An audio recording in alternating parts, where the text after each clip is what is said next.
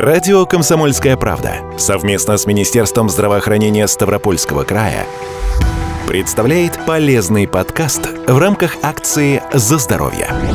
Коронавирусная инфекция прочно вошла в нашу жизнь, диктуя новые условия быта – при этом болезнь стала и своеобразной лотереей, которая может преподнести осложнения не только во время болезни, но и различной степени отдаленности последствия уже после выздоровления. Восстановительный период после перенесенной инфекции, как правило, длится от месяца до года. Все это время могут сохраняться или появляться признаки сбоев работы самых разных органов и систем. И не только легких или сердечно-сосудистой системы. Страдает от новой коронавирусной инфекции и желудочно-кишечный тракт. Yeah.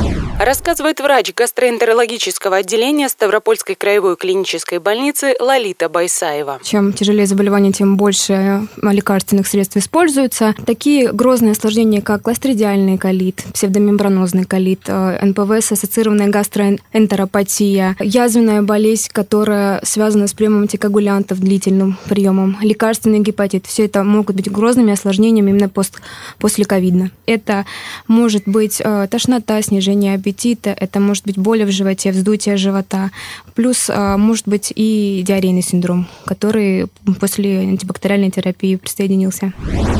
Разумеется, осложнения на органы желудочно-кишечного тракта после коронавирусной инфекции проявляются индивидуально. Кто-то чувствует легкое недомогание в течение недолгого времени, а бывают и случаи, когда пациент, завершив лечение в ковидном отделении, сразу попадает в гастроэнтерологическое. Конечно, тошнота, отсутствие аппетита, боль в животе не всегда могут быть напрямую связаны с ковидом. Пациент мог и раньше болеть желудочно-кишечными заболеваниями, но до 40% заболеваний ЖКТ появляются появляются после перенесенного коронавируса.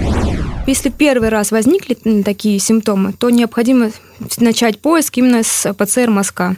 Дело в том, что ковид не только в легких у нас имеются рецепторы, но и в кишечнике, в желудке, в пищеводе, которые являются входными воротами. Поэтому, естественно, это влияет не только на легкие, но и влияет и на наши органы. После инфекции, да, у них развиваются заболевания, так самое так, известное это синдром раздраженного кишечника после инфекции, так называется, постинфекционный СРК. Ну, к нам в основном поступают пациенты после реанимации или после терапевтических отделений. И... Это всегда сложные, тяжелые пациенты. Чаще всего у нас сейчас в данном на данный момент отделении, это с псевдомембранозным колитом. Раньше, то есть такие пациенты встречались раз в год, а сейчас довольно-таки часто. Это пациенты, которые перенесли массивную антибиотикотерапию.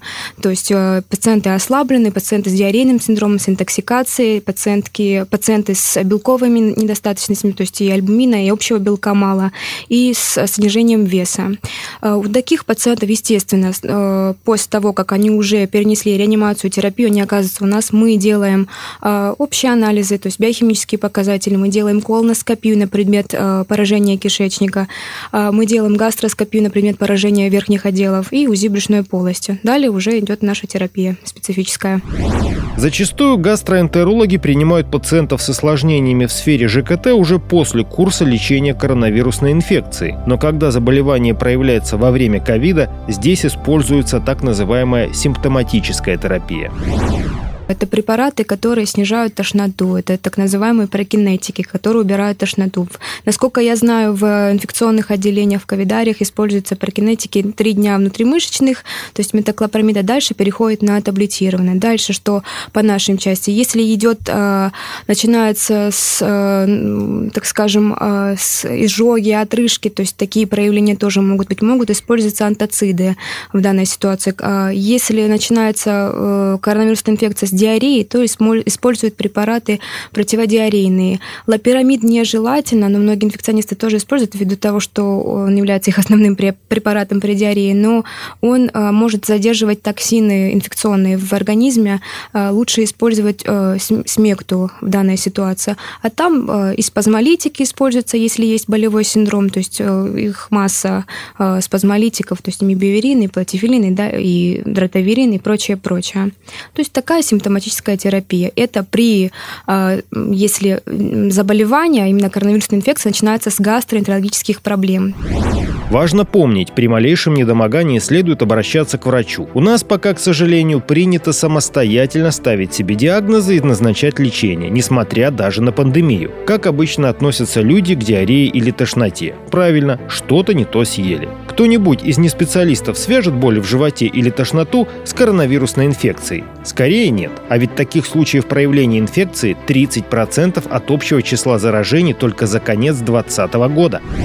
По поводу заболеваний верхних отделов пищевода, желудка, да, есть данные, что то есть коронавирусная инфекция может спровоцировать обострение заболеваний верхнего отдела желудка, пищевода, угу. то есть гастриты, гастроэзофагиально-рефлюксные болезни, язвенные болезни, которые я ранее говорила. Это может быть смешанные и хеликобактер ассоциированные, НПВС а, ассоциированные. Забыли упомянуть, я скажу об этом, что на фоне антибактериальной терапии может быть эзофагит, то есть воспаление пищевода на фоне той же антибактериальной терапии. Верхний отдел отделы, да, они могут э, обостриться. Это не говорит, что дебют заболевания может начаться на фоне коронавирусной именно обострения хронического заболевания. К слову, тот же синдром раздраженного кишечника может проявляться на фоне любой инфекции. Кроме того, он может возникнуть и на фоне перенесенного стресса. Заболевание это на фоне ранее перенесенной коронавирусной инфекции протекает так же, как и у остальных пациентов, включая весьма разнообразную симптоматику. У кого-то запор, у кого-то диарея, тошнота, вздутие и режущие боли в животе. Все вместе это накладывает особую ответственность на врача при постановке диагноза мы сначала исключаем все заболевания, чтобы поставить синдром раздраженного кишечника.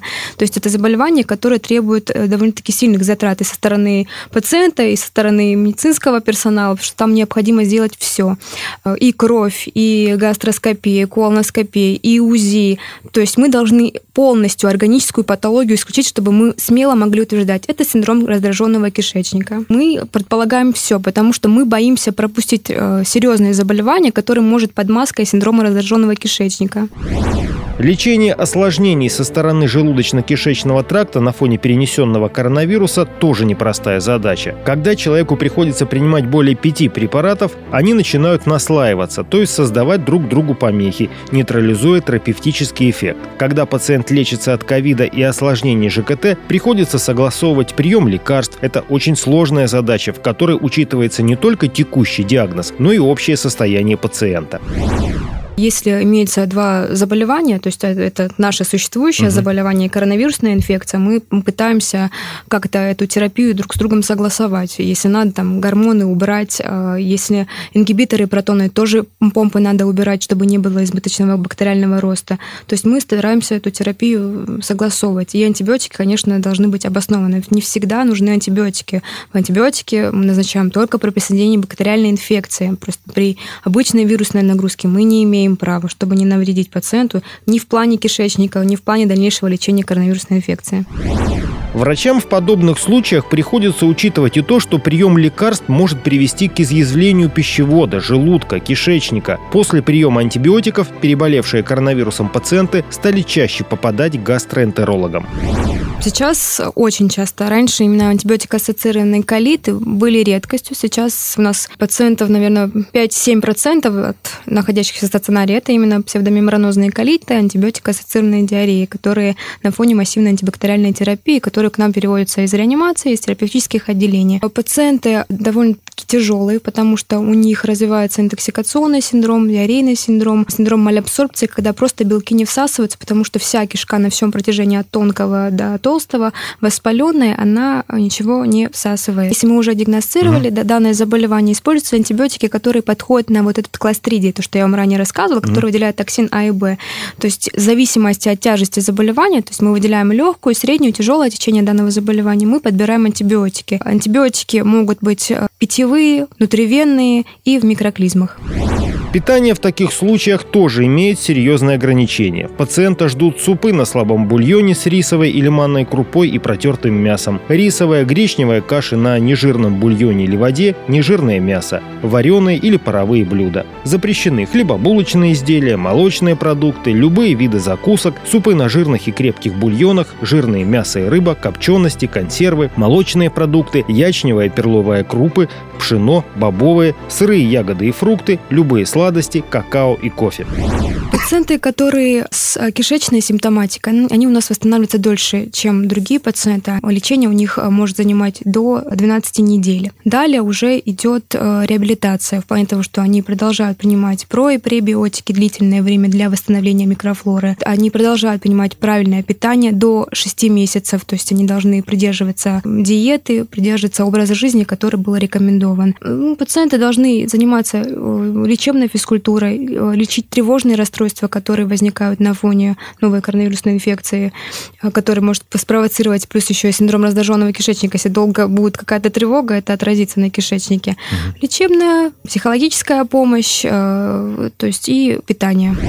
В общем, проще сделать прививку и ежедневно следить за своим здоровьем и здоровьем своих близких, регулярно мыть руки и носить маску в общественных местах. Это с большей вероятностью позволит избежать вам осложнений после коронавирусной инфекции. В остальных случаях обращайтесь за помощью к специалистам Ставропольской краевой клинической больницы. Бесплатный телефон консультативно-диагностической поликлиники 8 800 700 ровно 74 19.